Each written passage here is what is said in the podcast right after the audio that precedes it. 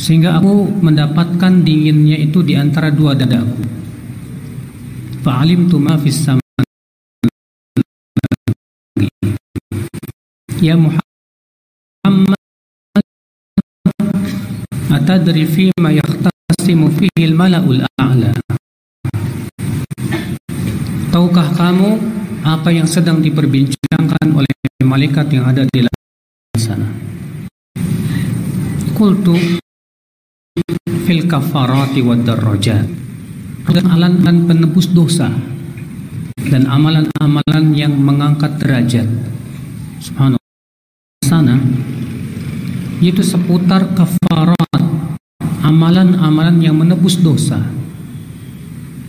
Ini, ini perkara yang sangat mulia sekali. Sampai para malaikat berbincang sampai-sampai para malaikat bersengketa tentang amalan-amalan kafaratul dzunub ya, amalan yang menebus dosa tersebut maka sudah sepantasnya kita pun juga perhatian kita kepada amalan-amalan ini hendaknya kita ya betul-betul memperhatikan. Mengapa demikian? Karena diungkapnya dosa adalah merupakan nikmat yang luar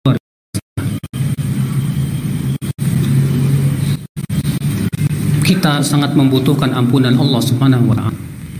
Di hari kiamat keselamatan itu ketika diampuni dosa kita oleh Allah Subhanahu wa. Karena orang yang tidak diampuni dosanya artinya dia akan kekal dalam api neraka. Allah berfirman, "Allah la yaghfiru ayyushraka bih."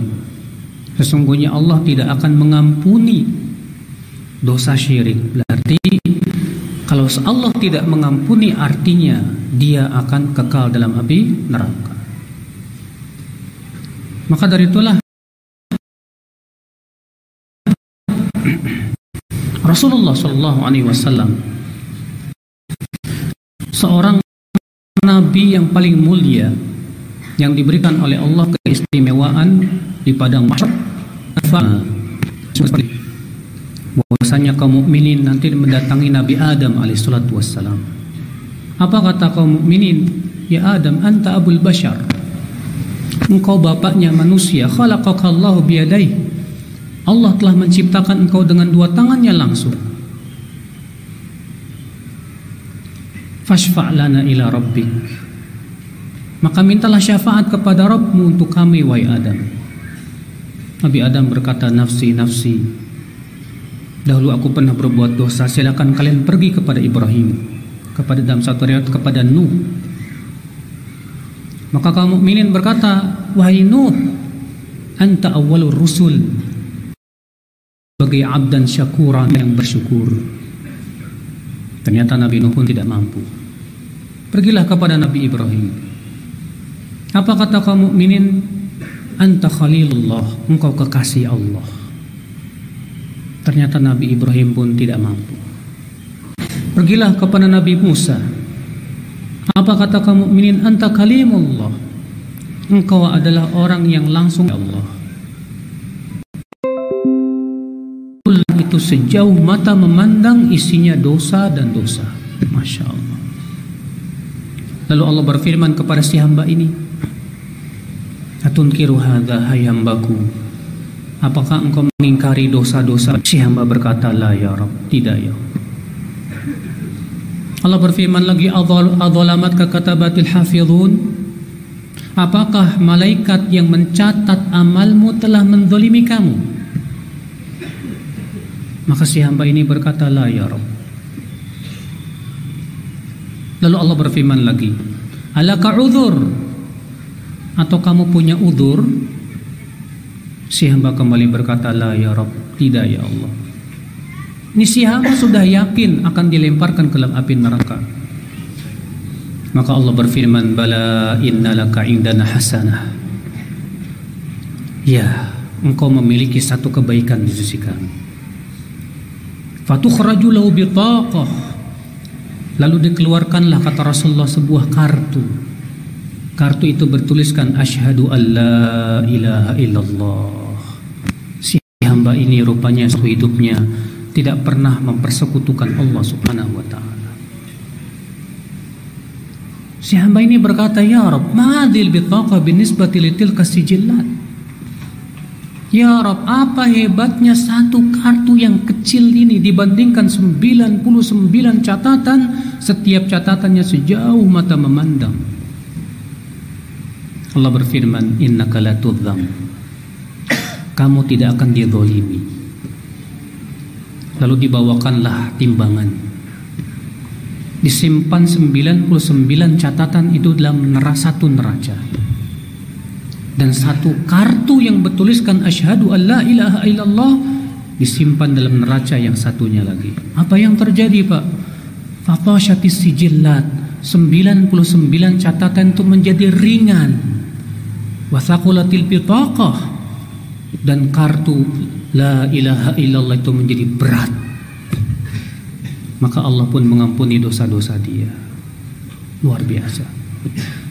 Maka dari itulah kata para ulama semakin sempurna tauhid seorang hamba semakin mampu ia menghancurkan dosa. Tapi semakin kurang sempurna tauhid seorang hamba semakin ia lemah untuk menghancurkan dosa-dosa. Maka ya akhi, azani Allah wa iyyakum. Adanya orang-orang yang mentauhidkan Allah yang dimasukkan oleh Allah ke dalam api neraka. Kenapa? Karena kelemahan tauhid mereka. Sehingga tauhid itu tidak mampu untuk menggugurkan dosa-dosa. Sehingga harus digugurkan dosanya dengan api neraka. Na'udzubillah. Sallallahu alaihi Akhal Islam, ma'azani Allah wa iyakum. Maka dari itu ya akhi, ini penebus dosa yang pertama. Bahkan ini yang paling agung Bahkan ini kuncinya, ini pokoknya pelajari baik baik masalah tauhid. Karena luar biasa pahala tauhid di sisi Allah Subhanahu wa taala. Yang kedua ya akhi, amalan penebus dosa yaitu as-salah, salat.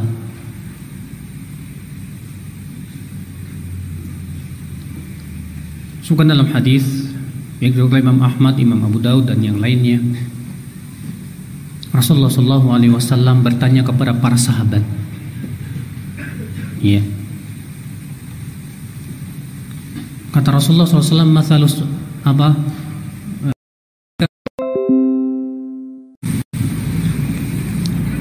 Namun para ulama berbeda pendapat. Apakah sholat lima waktu itu hanya menggugurkan dosa kecil saja atau juga menggugurkan dosa besar? Jumhur ulama mengatakan sholat lima waktu hanya menggugurkan dosa kecil saja. Berdasarkan hadis riwayat Muslim, dosa besar ditinggalkan. Kata jumhur, ini hadis menunjukkan bahwa sholat lima waktu itu hanya menggugurkan dosa kecil, tidak dosa besar. Sementara sebagian ulama mengatakan sholat lima waktu pun menggugurkan dosa besar. Dalilnya hadis yang kita bawakan tadi, Pak. Perumpamaan sholat lima waktu itu kata Rasulullah seperti apa? Seperti air sungai yang mengalir dengan deras. Lalu kemudian ia mandi di sungai tersebut lima kali. Kalau ada ada amalan lain yang bisa menghancurkan dosa besar, yang itu statusnya bisa dikatakan di bawahnya sholat. Apa itu?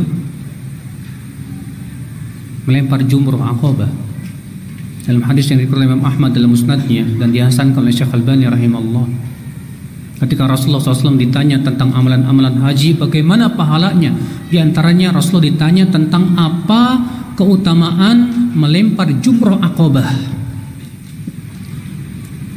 apa kata Rasulullah wa amma ramjuka lil jimar adapun kamu melempar jumroh maka setiap lemparan yang kamu lemparkan itu menggugurkan satu dosa besar. Kalau melempar jumroh saja bisa menggugurkan satu besar, bagaimana sholat lima waktu tidak menggugurkan sholat lima, dosa besar? Dan pendapat yang kedua ini yang dibela oleh Syekh Al-Bani rahimahullah dan dirojihkan oleh beliau. Bahwa sholat lima waktu bukan hanya menggugurkan dosa kecil, akan tetapi menggugurkan dosa apa? Dosa besar. Dalam hadis lain Rasulullah sallallahu alaihi wasallam bersabda, "Idza qama ar-rajul yusalli, wudi'at dhunubuhu fawqa ra'sih." Fi riwayatin fawqa katifih. Apabila seseorang berdiri salat, maka dosa-dosanya itu akan disimpan di atas kepalanya. Dalam satu riwayat di atas pundaknya kata Rasulullah. Fa idza apabila ia rukuk tanatharat khataya maka dosa-dosanya akan berguguran. Apabila ia berdiri lagi akan dikembalikan apa artinya dosa-dosanya kembali disimpan lagi.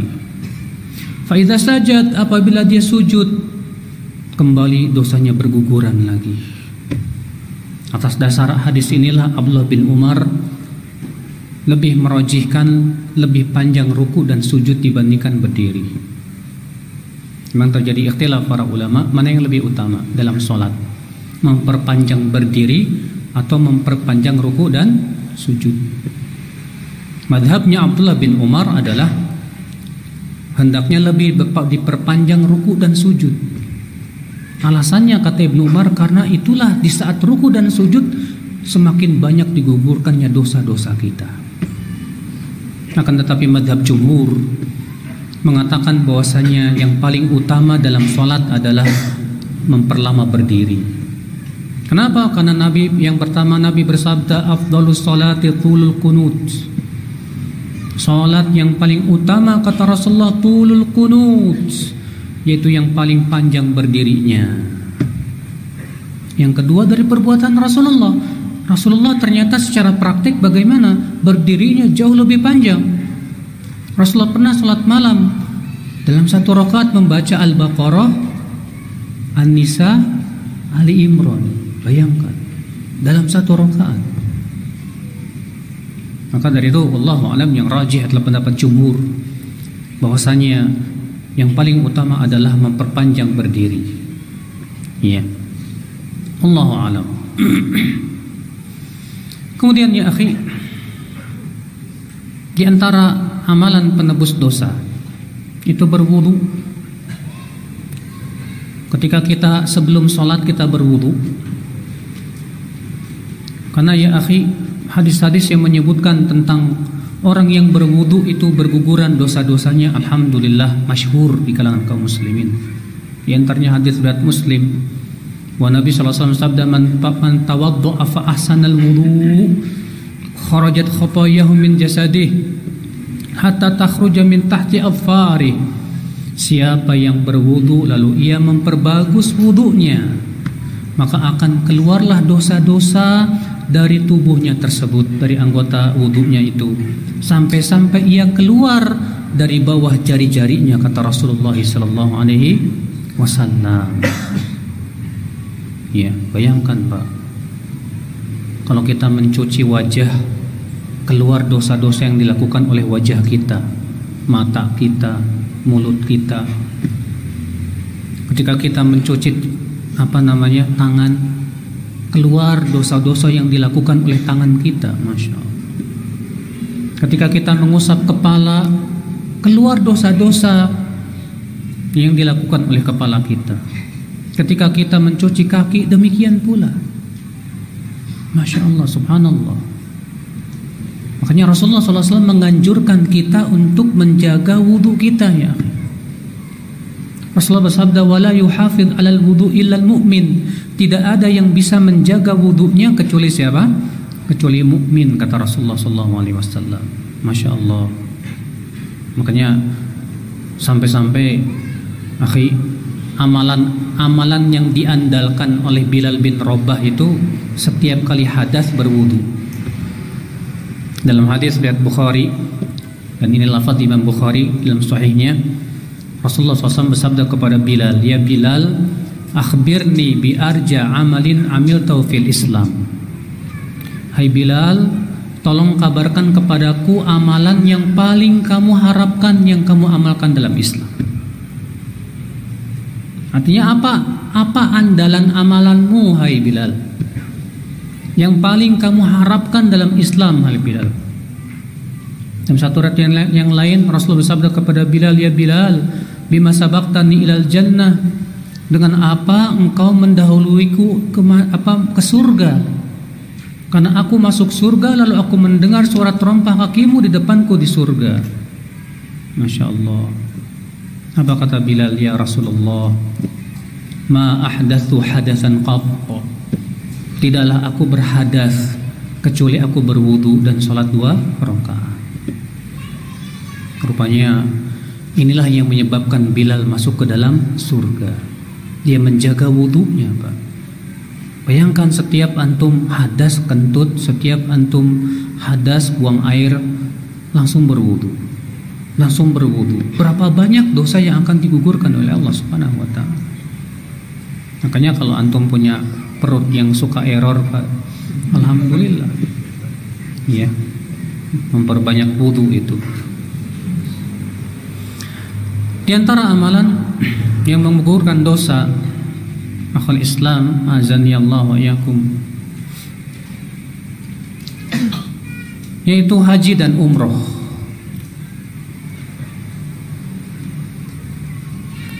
Dan hadisnya masyhur di mana Nabi sallallahu alaihi wasallam bersabda man hajja walam yarfuth walam yafsuk raja'a ka yaumi waladatu ummuh Siapa yang haji dan ia tidak berkata kotor saat hajinya dan ia tidak berbuat dosa besar saat hajinya maka ia pulang dalam keadaan seperti dilahirkan oleh siapa?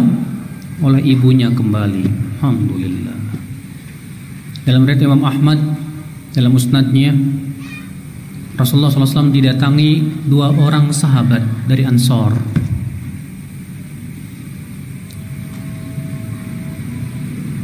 sudah isya ya Hah? Baik. Uh, setelah isya insyaallah kita lanjutkan ya billahi taufik assalamualaikum warahmatullahi wabarakatuh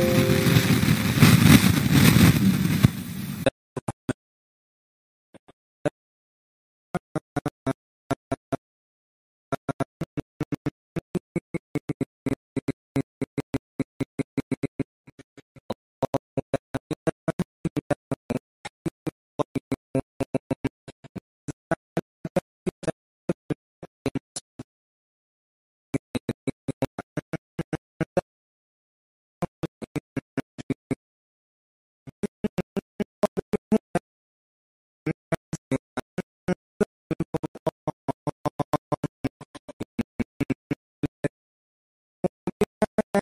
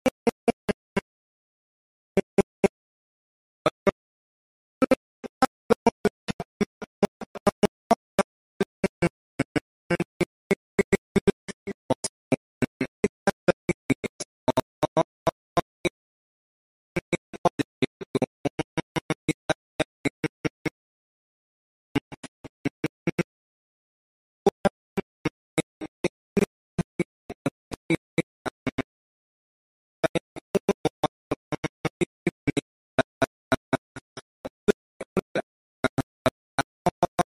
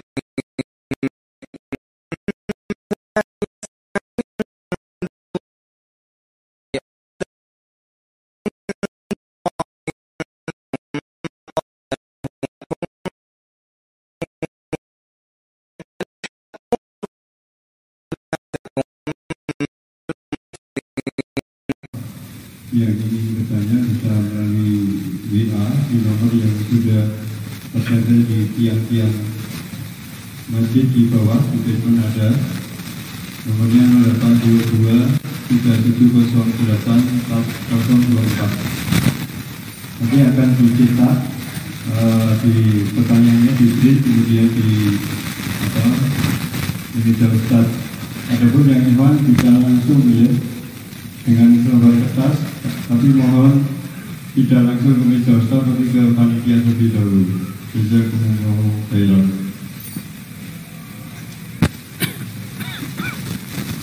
dan materi sesi kedua akan segera dimulai. Mohon bisa uh, kita mengkondisikan diri kita masing-masing untuk maju lagi bisa maju. Dan tadi ketika sebelum sholat bisa بدا الأستاذ أبي الياس الإشارات التمثيل مقتولة الرأس في مسلك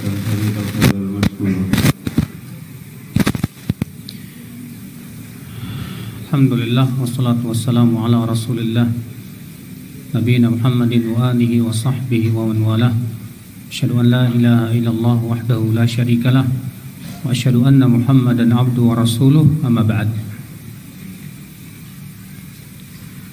Kemudian yang akhir di antara amalan penebus dosa itu saum berpuasa baik puasa Ramadan maupun puasa sunnah Nabi Shallallahu Alaihi Wasallam bersabda tentang puasa Ramadan dalam hadis riwayat Bukhari dan Muslim. Man sama Ramadan imanan wa ihtisaban ghufira lahu ma taqaddama min dhanbi. Siapa yang siam Ramadan karena iman dan ihtisab, ihtisab yaitu talabul ajr, berharap pahala.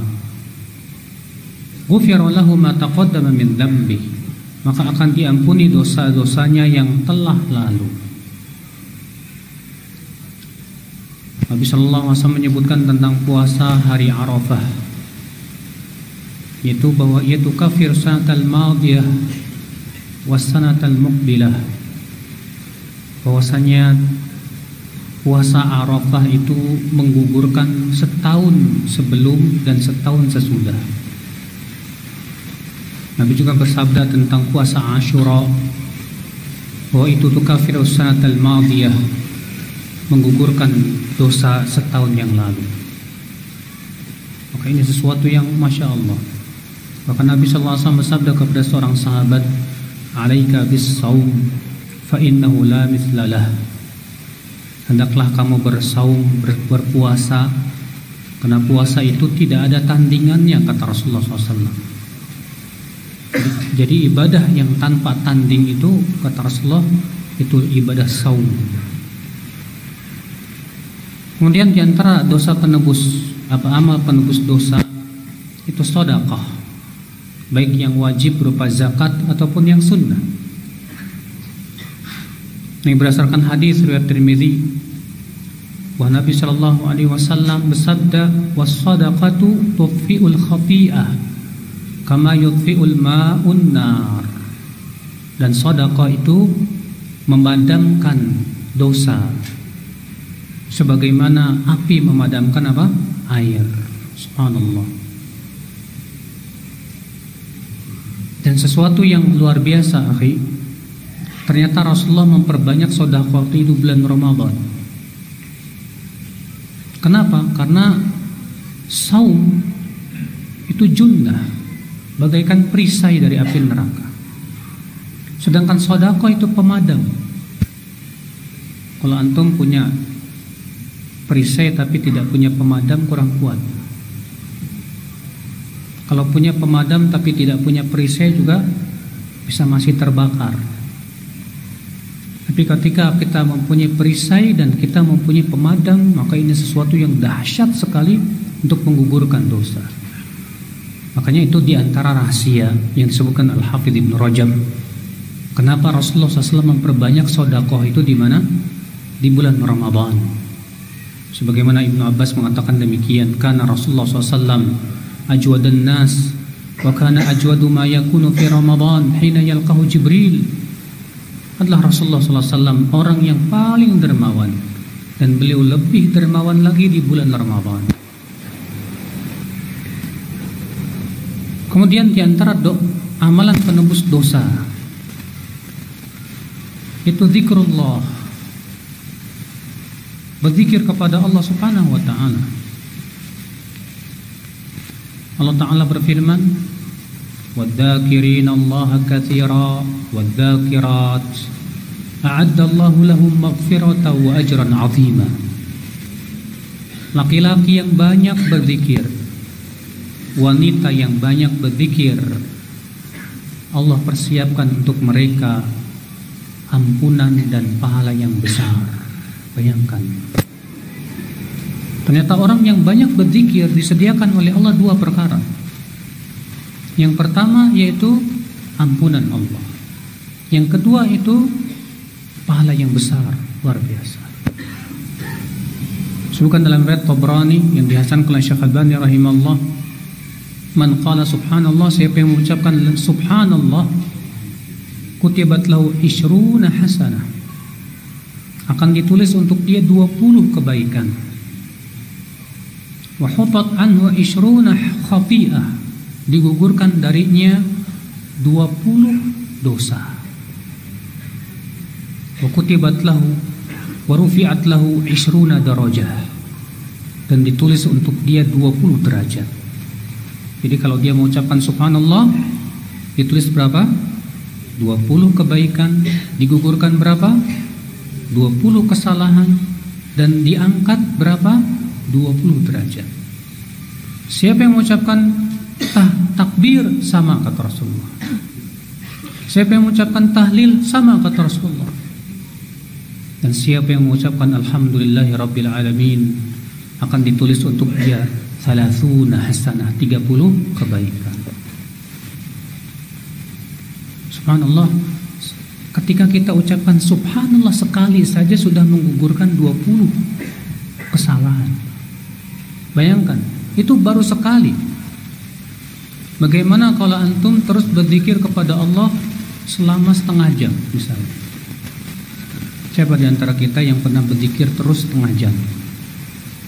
Ya, ketika macet di jalan atau sedang nyupir atau sedang bermotor lisan antum selalu basah mengucapkan subhanallah alhamdulillah la ilaha illallah allahu akbar subhanallah alhamdulillah. Berapa banyak dosa berapa banyak kesalahan yang telah Allah gugurkan. Luar biasa dan itu masya Allah ringan sekali bahkan tidak ada amal yang paling ringan dari ini berapa menit antum mengucapkan subhanallah satu detik semua kita mampu mengucapkan subhanallah, alhamdulillah, la ilaha illallah, akbar. Tapi sekali ucapkan subhanallah, Allah gugurkan 20 dosa. Iya.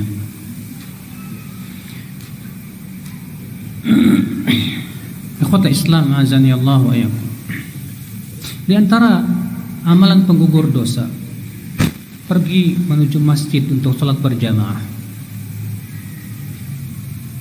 Pergi menuju masjid untuk apa?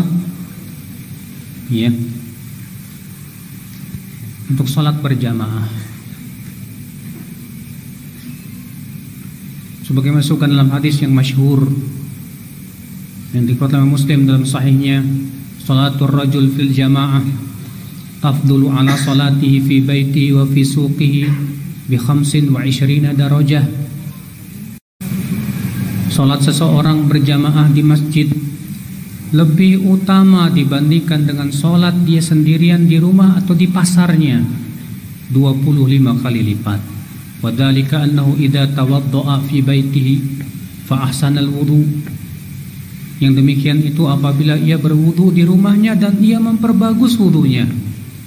Thumma kharaja ilal masjid la yukhrijuhu illa salah kemudian ia keluar menuju masjid tidak ada niat kecuali untuk sholat lam yakhtu khutwah. Tidaklah ia melangkah satu langkah illa hutat anhu khati'ah. Wa rufi'at lahu darajah. Kecuali akan digugurkan satu kesalahan dan akan diangkat satu derajat Iya, bayangkan satu satu apa? Satu langkah. Rumah antum ke masjid berapa meter akhi? 50 meter. Satu langkah antum berapa? Eh, satu meternya berapa langkah? Hah? Tiga met, tiga, tiga langkah. Berarti tiga kali 50 berapa? 150. Bulak balik berapa? 300 itu baru satu kali sholat. Kali lima kali sholat berapa?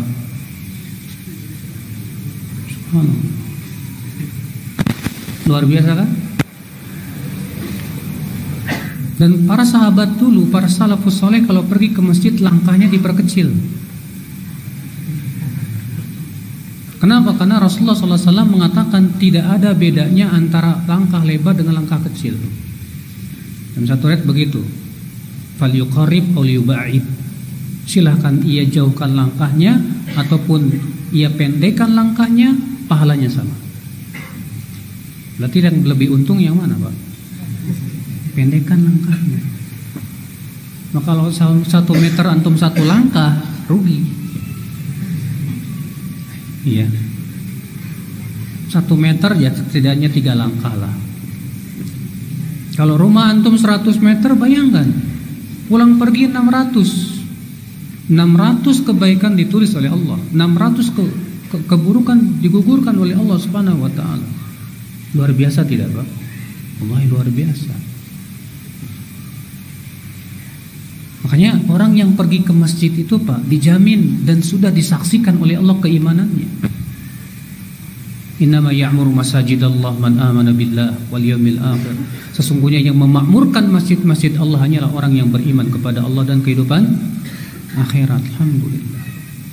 Makanya orang yang datang ke masjid itu akan Allah apa namanya sambut seperti seseorang menyambut temannya yang sudah lama tak ber, tak bertemu.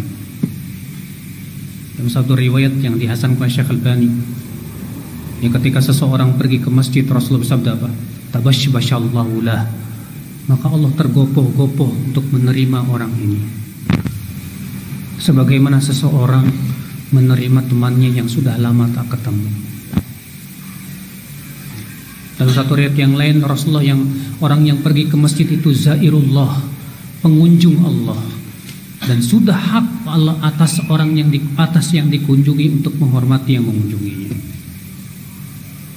Makanya ya akhi, jangan malas untuk melangkahkan kaki ke mana?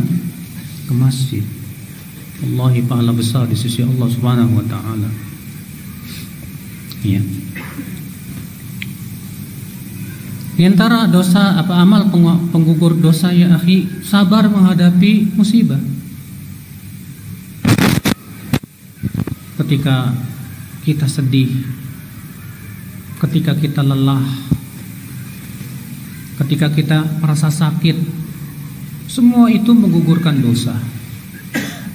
Sebagaimana Rasulullah SAW sabda, ma yusibul muslim min nasabin wala wasabin wala hammin wala hazanin wala adha wala gham hatta syaukah yashakuha illa kafarallahu biha min khatayah tidak ada satupun musibah yang menimpa seorang muslim baik rasa lelah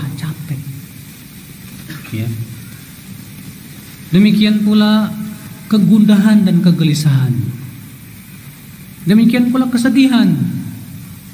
Demikian pula kesakitan. Sampai-sampai duri yang menancap di kakinya saja itu sudah menggugurkan dosa-dosa seorang muslim. Antum sedih aja, Pak, menggugurkan dosa. Orang beriman, Masya Allah. Galau aja menggugurkan dosa. Ya. Makanya orang yang beriman itu Masya Allah Subhanallah ya akal Islam azan ya Allah ya. Antum lagi jalan tahu-tahu nendang batu Aduh sakitnya minta Itu sudah menggugurkan dosa Bahkan kalau antum melihat setelah melihat langsung nabrak kebaikan ya. Allah masih menginginkan kebaikan sama anda. Sebagaimana dalam sebuah riwayat yang dihasankan Syekh Albani rahimahullah? Ada seorang sahabat di jalan bertemu dengan sahabiat. Dan sahabiat ini dulunya seorang pelacur Terus sahabat ini karena melihat tahu ini dulu pelacur digodanya oleh sahabat. Maka sahabat ini berkata mah qad ja'ana Allah bil Islam. Jangan seperti itu kita sudah Islam ini. Sahabat ini langsung sadar. Tapi kemudian apa yang terjadi? Si sahabat ini ngeliatin terus saja. Pas balik tembok jeduk Akhirnya dia datanglah ke Rasulullah dan menceritakan kejadian itu. Apa kata Rasulullah? Anta mimman Allah bika khaira. Allah masih menginginkan kebaikan buat kamu. Ya. Idza Allah bi 'abdin khairan ajjala lahu al-uqubata fid dunya kata Rasulullah. Allah kalau menginginkan kebaikan kepada hamba, Allah percepat sing sang sanksi di dunia pergi ke mall. Di mall ngeliatin ahwat-ahwat. Wah makhluk-makhluk halus yang luar biasa. Pulang sampai rumah pusing pulang antum. Aduh. Ya. Kok pas saya pulang dari mall kok pas kepala saya pusing? Alhamdulillah. Allah masih menginginkan kebaikan buat kita ya. Allah ingin gugurkan dosa-dosa kita dengan ditimpa musibah-musibah dalam hidup ini. Makanya kalau kita ditimpa musibah bersyukur. Artinya Allah masih menginginkan kebaikan buat kita. Untuk ditimpa sakit bersyukur karena itu artinya Allah masih menginginkan kebaikan untuk kita. Ya. Makanya dalam satu ayat yang lain Rasul bersabda man yuridillahu bihi khairan yusib minhu Siapa yang Allah inginkan kebaikan untuk seseorang, Allah berikan musibah dalam hidupnya. Musibah pada dirinya berupa sakit, musibah yang menimpa istrinya, musibah yang menimpa anaknya, musibah yang menimpa ibunya, yang musibah yang menimpa hartanya, atau yang musibah yang menimpa rumahnya, semua itu menggugurkan dosa. Alhamdulillah. Kalau sabar. Tapi kalau nggak sabar ya ya tidak menggugurkan dosa yang ada kerugian ya akal Islam azan ya Allah ya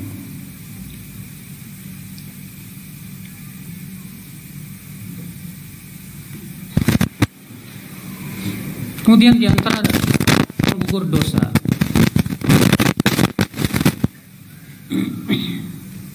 Doa kafaratul majlis.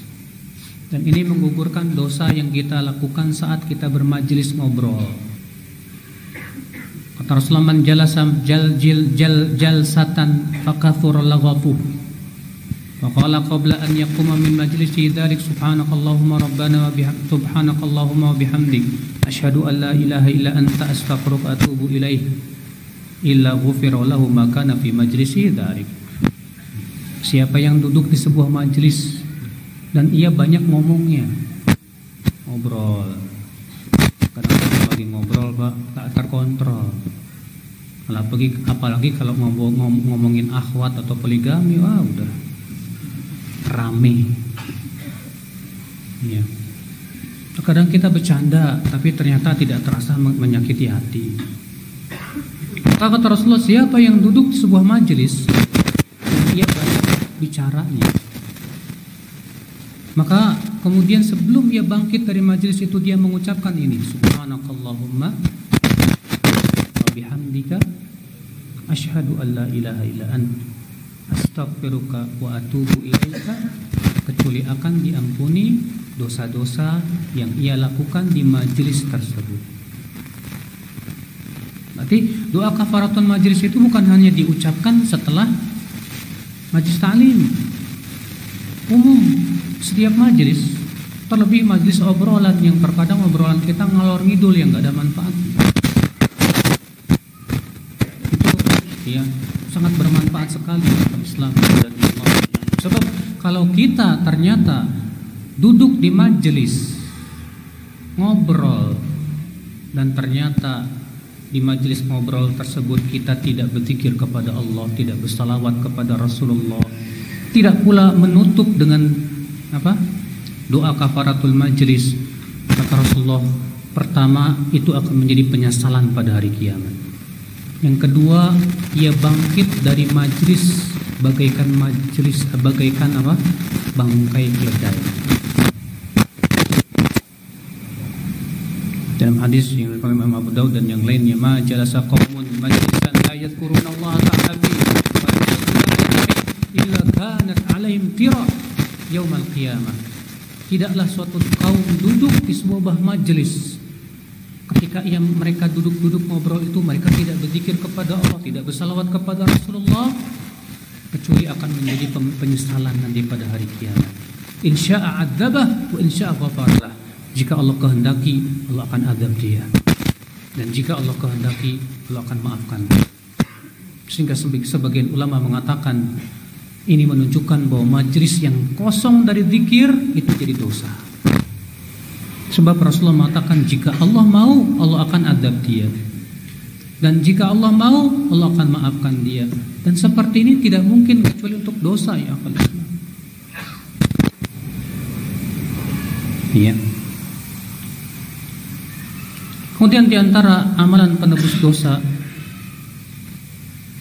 yaitu membaca subhanallah 33 kali Alhamdulillah 33 kali Allahu Akbar 33 kali ditutup dengan la ilaha illallah wahdahu la syarika lahu mulku wa huwa ala kulli syai'in qadir. Sekali setiap di belakang salat apa pahalanya? Ampuni dosanya walaupun sebanyak bulan membaca juga subhanallah wa bihamdi setiap pagi dan petang. Seratus kali apa pahalanya kata Rasulullah akan diampuni dosanya walaupun sebanyak buih di lautan. Masya luar biasa Pak. Berarti sebetulnya amalan penggugur dosa banyak tidak? Sangat banyak. Ini kasih sayang Allah kepada kita. Karena Allah tahu yang namanya manusia itu tidak lepas dari dosa. Maka Allah sediakan kepada kita banyak sekali amalan-amalan untuk menggugurkan dosa. Ini kasih sayang Allah, kasih sayang Allah kepada kita ya. Maka dari itulah pergunakan ya akhi amalan-amalan tersebut untuk betul-betul menggugurkan dosa, menggugurkan dosa, menggugurkan dosa supaya kita kembali kepada Allah dalam keadaan kita tidak membawa dosa. Iya. Allahu alam, semoga yang saya sampaikan bermanfaat dan masih banyak lagi. Ada sekitar 35 amalan penebus dosa sebetulnya. Iya. Dan kita buka tanya jawab. Tentunya yang saya jawab yang saya bisa aja. Yang nggak bisa nanti dijawab sama satu romlan.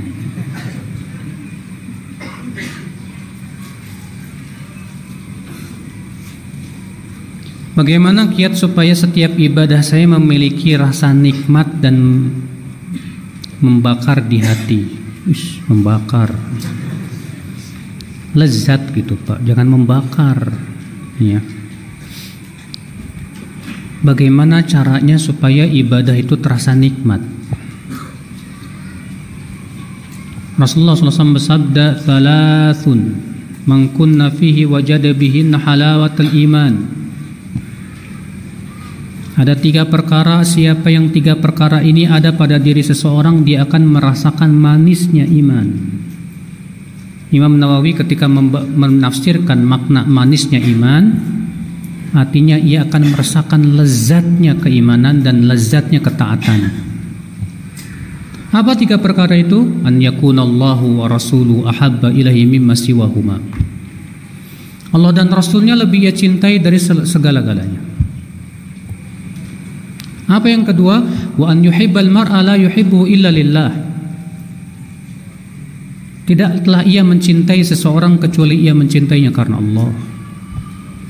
Apa yang ketiga? Wa an ya wa an yakraha an ya'uda fil kufr kama yakrahu an an yuqdhafa fin nar.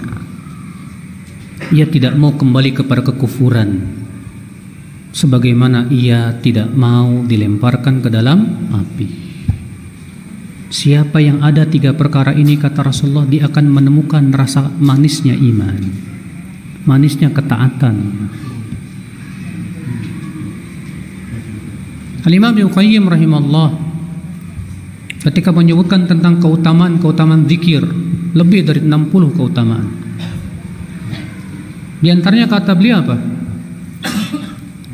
Bahwa afdalul amal Amal yang paling utama itu adalah yang paling banyak kita mengingat Allah di dalamnya.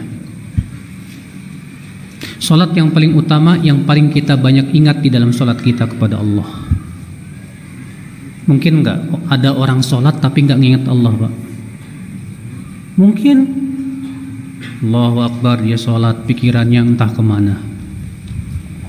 Ya. Mulai dari awal sholat sampai akhir sholat mikirnya ke mana? Ke pasar, ke makanan. Keingat Allah. Kalau orang tidak ingat Allah dalam sholatnya, saya jamin tidak akan lezat sholatnya. Sholat, sholat mikirinnya game. Sholat, sholat mikirinnya main bola Sholat-sholat mikirinnya yang lain. Saya yakin Antum sholatnya nggak bakalan Betah lama-lamaan. Kenapa? Karena ada yang lebih asyik di hati antum Dari dari sholat. Makanya Hati ini bagaikan bejana. Kalau antum asyik dengan sesuatu Akan berpaling dari yang lainnya saat hati antum asyik dengan mengingat Allah dalam sholat antum dan bermunajat kepadanya, antum akan terasa nikmat dalam sholat. Tapi kalau ternyata di hati kita ada sesuatu yang lebih mengasyikkan dari sholat, kita tidak akan merasakan nikmatnya apa? Sholat. Tak nikmat. Ada apa? Kenapa saya enggak nikmat dalam sholat saya Ustadz? Ya, karena ada yang lebih nikmat di hati antum dari sholat. Coba antum pikirkan apa yang menyebabkan antum kok tidak nikmat dalam sholat. Ada nggak di hati antum yang lebih antum nikmati dari selain sholat?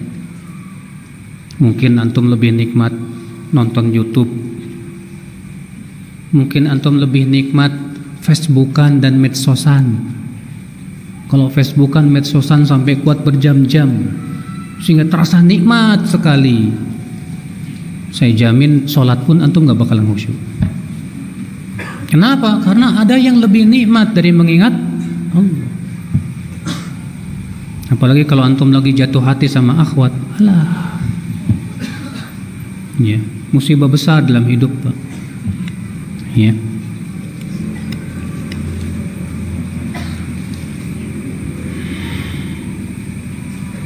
Bagaimana status hadis ya Allah siapa siapa saja yang memimpin urusan umatku ini yang kemudian ia menyayangi mereka maka sayangilah ia dan siapa saja yang menyusahkan mereka maka susahkan ia. Ini hadis sahih.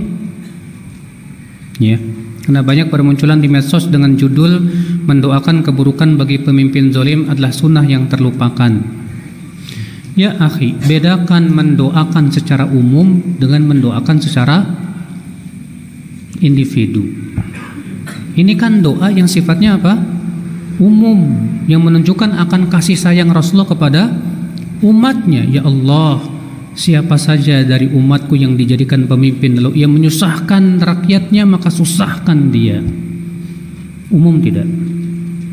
Bisa enggak dibawakan kepada untuk individu tertentu? Jawab tidak. Kalau kita mendoakan secara umum saja ya Allah, berikanlah kepada pemimpin-pemimpin yang zolim itu agar engkau sempitkan mereka. Enggak masalah. Tapi untuk mendoakan secara individu, maka kita katakan akhi yang lebih baik kita doakan kebaikan. Kenapa? Karena kalau antum doakan keburukan apa manfaatnya coba? Contoh misalnya, antum mendoakan ya Allah mudah-mudahan ya pemimpin saya ini mati misalnya. Oke. Allah kabulkan doamu kira-kira penggantinya yakin lebih baik apa lebih buruk? Belum tentu ya, belum tentu. Ya. Kita ingin pemimpin kita baik. Tapi Allah sudah berjanji bahwa Allah akan memberikan untuk orang zalim pemimpin yang zalim juga. Allah berfirman wa kadzalika nuwalli ba'dadh-dhalimina ba'dhan yaksibun demikianlah kepada orang zalim. Tapi kalau kita doakan kebaikan buat siapa? Buat kita semuanya ya. Makanya asar-asar dari para ulama salaf yang mengatakan kalau aku punya doa yang mustajab, aku akan doakan pemimpin. Karena kemaslahatan mereka kemaslahatan untuk umat Allah. Ya. Maka ya akhul Islam azani Allah wa ya. Cobalah kita lihat apa maslahatnya kita mendoakan keburukan? Oke okay lah dia pemimpin yang zalim. Ini dia Al Hasan Al Basri ketika mendengar ada orang yang mendoakan keburukan atas Hajjaj bin Yusuf Hajjaj bin Yusuf memenjarakan 80 ribu kaum muslimin di antaranya tiga. Ketika Hasan Al Hasan Basri mendengar orang yang mendoakan kecelakaan untuk hajjaj apa kata Al Hasan Basri? Lah jangan karena aku khawatir jika kabulkan doamu ternyata penggantinya kera dan babi artinya mana kamu tahu dan yakin bahwasanya penggantinya akan lebih baik aja Pak, ketika dulu Pak Soeharto di demo besar-besaran. Matanya itu pemimpin yang zolim, katanya togut. Lengserlah. Keadaan semakin baik apa semakin buruk? Ambil pelajaran itu. Tapi banyak yang tidak mau mengambil pelajaran. Alhamdulillah kita tidak sekejam Fir'aun Pak Fir'aun memutuskan untuk membunuh Israel. Dalam keadaan seperti itu bayangkan Pak, Nabi Musa mengatakan apa? Isbiru sabarlah. Innal arda lillahi yasha. Sesungguhnya bumi itu diwariskan kepada siapa yang Allah kehendaki. Apa jawab Bani? Udhina min qabli an ta'tiyana wa ba'di ma Kami ini sudah di sebelum engkau datang setelah engkau Israel disuruh sabar gak mau. Bapak tahu tidak Pak? Ketika Banu Abbasiyah menjadi dipimpin oleh As-Saffah dan dia berhasil menghancurkan Banu Umayyah dia setiap harinya menyembelih 80 orang Banu Umayyah lalu minum-minum di atas bangkai-bangkai mereka. Pemimpin kita nggak seperti itu kan? Alhamdulillah. Bapak tahu tidak Pak? Ketika dunia Islam dikuasai oleh Banu Fatimiyah Syiah, ribuan jemaah haji dibunuh sampai sumur jam-jam merah dengan darah. Ada seorang ulama saya lupa nama ulama itu. Dia mencaci pemimpin Banu Fatimiyah itu. Ditangkap. Lalu diputuskan supaya dia dibunuh. Ternyata Argojonya nggak mau. Ternyata apa? Datanglah Argojo Yahudi. Dikulitin sedikit-sedikit sampai begitu kejamnya Pak Alhamdulillah pemimpin kita nggak seperti itu kan. Bersyukur makanya. Kita masalahnya nggak bersyukur pak. Coba lihat di Suriah, satu juta kaum muslimin dibomin, dihabisin. Kita di negeri kita belum, alhamdulillah nggak sampai seperti itu kan. Dan mudah-mudahan tidak terjadi hal seperti itu. Di mana syukur kita ya akhir? banyak yang terpancing oleh emosi-emosi apa namanya apa yang disebar-sebarkan itu. Katanya pemimpin kita mem memihak ini, membiarkan kaum muslimin begini, bisa jadi karena mereka melemah. bisa jadi ditekan oleh negara sana. Ada kepentingan-kepentingan yang masuk dari luar untuk menekan negeri kita. Sementara pemerintah kita tidak mampu apa-apa, bisa jadi kita lemah, betul. Kenapa kita lemah? Akibat dosa-dosa kita, wallah.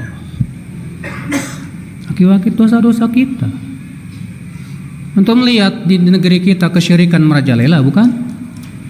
Antum melihat kebid'ahan merajalela bukan? Antum melihat berbagai macam ya penyimpangan-penyimpangan merajalela bukan? Jangan merasa aneh, Pak. Kalau ternyata Allah berikan pemimpin yang tidak sesuai dengan harapan kita. Yang udah ngaji dengan yang belum ngaji berapa sih? Makanya dari itu ya, ya sekarang ini yang harus kita lakukan perbaikan masyarakat. Perbaiki masyarakat, perbaiki terus. Masalah hasil itu di tangan Allah. Yang penting ketika kita bertemu dengan Allah, kita sudah ada alasan di hadapan Allah. Cuma masalahnya kita tidak sabar. Khabbab bin Al-Arad Rasulullah sedang duduk di bawah naungan Ka'bah Lewat, lewatlah Khobab bin Al-Arad yang sedang disiksa. Bayangkan. Apa kata Khobab bin Al-Arad? Ya Rasulullah, ala tad'u lana, ala tastansir lana. Tidakkah engkau segera berdoa untuk kemenangan kita ya Rasulullah? Tidakkah engkau minta segera kepada Allah pertolongan? Maka Rasulullah bersabda apa? Orang-orang sebelum kalian ada yang digergaji dengan gergaji besi ada yang disisir dengan sisir besi sampai ke tulangnya dan itu tidak menghalangi mereka dari agama Allah walakinnakum qaumun tasta'jilun kata Rasulullah akan tetapi kalian ini memang tergesa-gesa kita tergesa-gesa kenapa Pak ditakut-takutin terus orang-orang yang Ya saya katakan kaum Haroki yang memang kerjaannya menakut-nakuti kaum muslimin. Menyebarkan meme-meme dan yang lainnya yang membuat kaum muslimin takut. Nanti akan begini, nanti akan begitu, nanti. Kalau ditakut-takuti tersebut, ya dan akan terus ditakuti ditakut-takuti. Tujuannya apa nantinya? Hasilnya apa? Hasilnya kaum muslimin ketakutan. Kalau sudah ketakutan tergesa-gesa. Ketergesa-gesaan itu dari kekhawatiran, Pak. Ya tidak. Sahih. Antum tergesa-gesa ke bandara ngapain? Takut ketinggalan pesawat. Dari ketakutan muncul ketergesa-gesaan. Kalau sudah ditakut-takutin ter terus, Pak, tinggal lempar bensin. fitnah yang muncul. Kalau sudah fitnah itu besar, Pak, Jangan salahkan kalau ternyata kejadian Suriah menimpa Indonesia. Akibat dari orang-orang yang terus dibakar dan dipanas-panasi. Maka dari itulah Alhamdulillah Duat-duat sunnah selalu berkata sabar, sabar. Tapi kita yang berkata sabar disebutnya apa pak? Allah itu ngedukung itu. Menjilat, Subhanallah. Kita sas memerintahkan sabar bukan berarti kita tidak usaha, kita usaha. Di antara usaha kita berdakwah, kita memberikan masukan. Kita berusaha memperbaiki masyarakat sesuai dengan kemampuan. Sabar. Wallahi umat di sebelum zaman-zaman sebelum kita lebih parah dari ini. Lebih parah Makanya kemudian para ulama mengambil ya pelajaran dari umat-umat sebelum kita untuk sabar saja. Dan aneh di zaman sekarang masih saja ada orang yang bawakan dalil, "Uh, salaf terdahulu aja memberontak." Ya akhi, saya mau tanya, betul memang secara sejarah salaf terdahulu ada yang memberontak. Cuma saya tanya, hasilnya apa? Hasil dari pemberontakan itu apa? Tolong jawab. Orang yang suka membawakan asar salaf terdahulu yang memberontak. Saya mau tanya mereka hasilnya apa dari pemberontakan itu? Tidak menegakkan dunia, tidak pula agama. Yang ada kehancuran dan kehancuran. Makanya kemudian Syekhul Islam Taimiyah berkata apa? Fastaqarrat. Ya. Maka menjadi tetaplah setelah itu para ulama berpendapat haramnya memberontak. Kenapa? Karena setelah melihat sejarah semua pemberontakan ternyata hasilnya mudorotnya jauh lebih besar daripada apa? Maslahat. Orang yang nggak punya sabar berkata sampai kapan kita sabar? Rasulullah menjawab, isbiru hatta talqauni al haud. Sabarlah sampai berjumpa denganku di telaga haud. Sampai berjumpa dengan Rasulullah di telaga haud ya akhi. Sabarnya. Itu ketika Rasulullah mengabarkan bahwa akan muncul pemimpin-pemimpin al-atharah yang lebih mementingkan dirinya daripada rakyatnya. Dikemanakan dalil-dalil yang banyak seperti ini ya.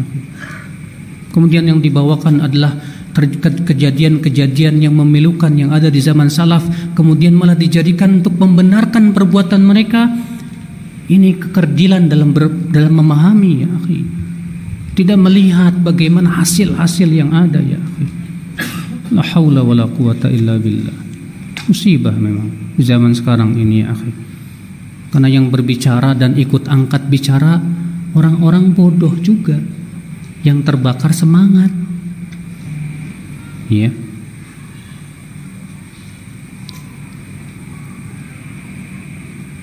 Bagaimana kiat istiqomah dalam taubat Ustadz Kemudian meninggal dalam keadaan husnul khotimah Akhi Kalau kita menganggap Telah menganggap buruk perbuatan dosa Pertahankanlah anggapan buruk tersebut karena taubat akan terus kita jalankan selama kita menyesali dan menganggap buruk. Setiap kali kita mengingat dosa, kita menyesal. Maka saat itu akan tumbuh taubat. Setiap mengingat dosa, kita menyesal, tumbuh lagi taubat, taubat, istighfar, taubat.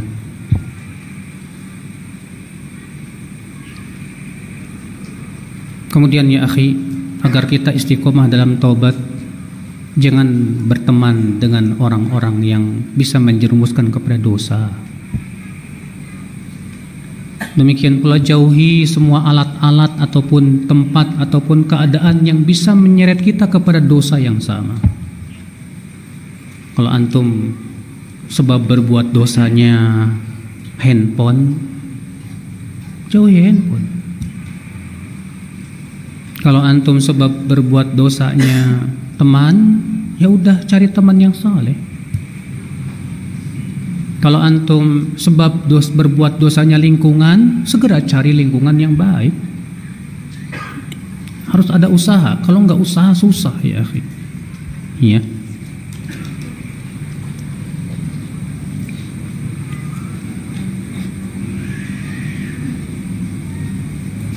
Bagaimana cara minta ampunan untuk orang tua yang sudah minta sudah meninggal? Kan dalam ayat-ayat Allah menyebutkan Wali walidayya walil mu'minina yawmal yakumul hisab. Ya Allah ampunilah aku dan kedua orang tuaku dan kepada kaum mukminin. Allah juga berfirman Rabbirhamhuma kama rabbayani saghira. Ya Allah Sayangilah keduanya Sebagaimana keduanya menyayangiku di waktu kecil.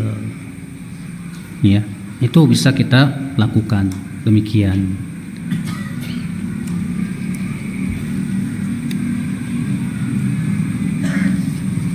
Baik Ini sisanya ditanyakan ke Ustaz Romlan aja ya. Semoga yang saya sampaikan bermanfaat. Mohon maaf bila ada kata-kata yang tak berkenan di hati. Subhanakallah bihamdik. Asyhadu an la ilaha assalamualaikum warahmatullahi wabarakatuh